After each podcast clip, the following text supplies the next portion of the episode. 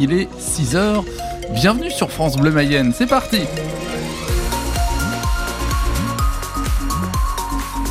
Nous sommes le 19 février. Le 6-9 France Bleu Mayenne. Et les infos marines. Et d'abord un petit point sur ce ciel aujourd'hui. Alors c'est nuageux hein, tout au long de la journée. Euh, attendez pas des nouvelles du soleil parce qu'il sera pas là. Euh, on a des températures autour des 11 euh, à 12 degrés pour les maximales, 10 à Ombrières-les-Vallées, 11 à Mayenne, 12 à Laval ou encore 12 degrés à Château-Gontier.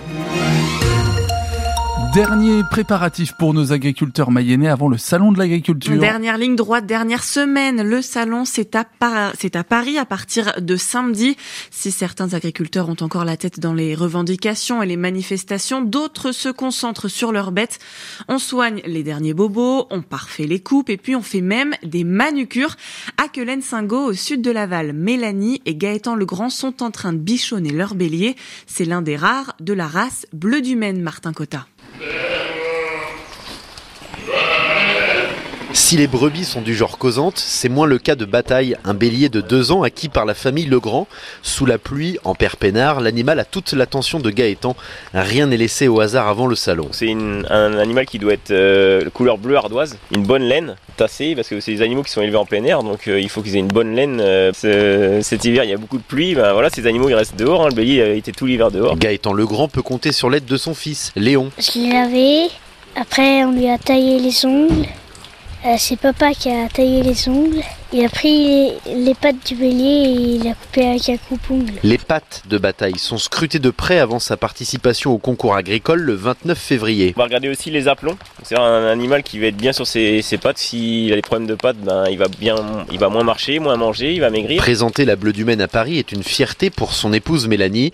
Ravie aussi de voir toute l'application que mettent ses enfants à pouponner le bélier. C'est un partage avec nos enfants et le fait que ils partagent la même euh, envie et passion que nous. Euh, ça veut dire qu'on leur a aussi transmis euh, un peu nos valeurs. Le bélier bataille peut encore profiter du calme de la ferme jusqu'à vendredi avant de découvrir l'ambiance animée du salon de l'agriculture à Paris. Et bataille sera l'une des stars hein, du salon puisque sa race bleu du Maine avait presque disparu au début des années 2000. Le reportage est à découvrir évidemment en images avec la tête de bataille sur francebleu.fr. Après leur mobilisation, les agriculteurs avaient obtenu 400 millions d'euros d'aide d'urgence et puis notamment des simplifications administratives.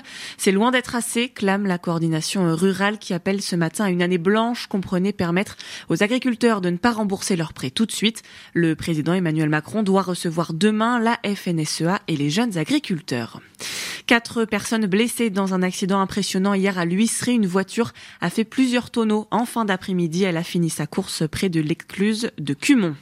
Vigilance si vous roulez dans le Nord Mayenne, c'est le début des travaux de réaménagement de la route départementale numéro 5 entre Goron et Vieux-Vie. La circulation est interdite, une déviation est mise en place. Le point complet sur votre, sur votre trafic, c'est juste après ce journal. Le ministre de l'économie Bruno Le Maire demande au service de l'État de faire des économies. L'équation est affiché, il faut trouver des sous sans augmenter les impôts.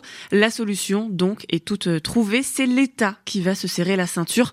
Bruno Le Maire a détaillé la feuille de route hier soir dans le journal de TF1, juste après avoir confirmé que la croissance ne devrait pas être d'1,4%, mais seulement de 1%.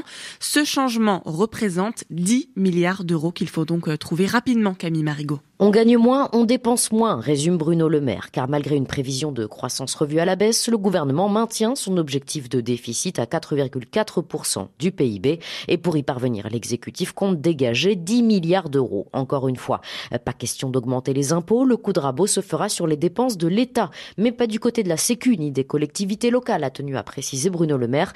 C'est au ministère de faire un effort de dépenser moins. Cela va de l'immobilier aux factures d'énergie, 5 milliards d'euros à la clé. Ce plan d'économie va aussi toucher certaines politiques publiques. Un milliard d'euros en moins pour l'aide au développement, un milliard en moins aussi pour le dispositif Ma Prime Rénov. Enfin, le ministre de l'économie veut aller chercher près d'un milliard d'euros chez les opérateurs de l'État. Bruno Le Maire a par exemple cité France Compétences, Business France ou encore le CNES, le Centre national d'études spatiales. Le budget de la transition écologique en prend aussi un coup, en 8,6 milliards au lieu des 10 initialement prévus, annonce le ministre Christophe Béchu. Le gouvernement fait des économies sur le dos des plus vulnérables, a réagi Anne Bringo, c'est la directrice des programmes réseau Action Climat. Un train en cache parfois en autre, c'est un peu pareil avec les grèves, alors que le trafic doit reprendre normalement ce matin après un débrayage des contrôleurs ce week-end. Les aiguilleurs veulent à leur tour lever le pied. Sudrail a déposé un préavis de grève pour vendredi et samedi. Que serait un club de sport local sans ses bénévoles Certainement pas grand-chose. Surtout quand ils tiennent la buvette, soignent les petites blessures et puis font les machines, des maillots pleins de sueur après le match. Depuis 40 ans, le club de football de Cran peut compter sur Didier et Marie-France Degnaud. Hier encore, ils étaient au bord du terrain. À 71 ans, la fidèle bénévole regrette qu'aujourd'hui, de moins en moins de parents de joueurs s'engagent dans le bénévolat. Il n'y a pas beaucoup de parents euh, bah, qui viennent quoi, s'investir dans, avec nous. quoi. Ah oui, c'est dur, ouais. Mm. Mais c'est partout, hein. je pense que c'est dans toutes les associations. parce que les gens, ils n'ont pas envie, je pense. ils, sont, ils, sont pas, ils sont pas à fond comme les Deniaux. vous, vous êtes à fond Ah oui, nous, oui. Bah Moi, j'aime le foot. Oui. Voilà, j'aime bien le foot. Et puis, euh, bah, avec l'équipe euh, senior, euh, c'est sympa. Ils sont gentils avec nous. Et donc, voilà. Pour nous, c'est qu'un plaisir. voilà. Nous, ça nous plaît. Et puis, c'est tout. Et puis la municipalité a voulu remercier évidemment ce couple. Ils ont reçu le trophée des cronés de l'année. Le portrait est à lire sur francebleu.fr. Chez les professionnels, 22e journée de Ligue 1 hier, Brest s'impose 1-0 face à Marseille et grimpe sur la deuxième place du championnat derrière le PSG. Metz et Clermont sont en bas de tableau. Nos tangos en Ligue 2 ont joué samedi. Le Stade Lavallois remonte sur la troisième marche après le nul face à Ajaccio, un partout. Et puis c'est décidément une pluie de récompense qui arrose le film français Anatomie d'une chute de la réalisatrice Justine Trier.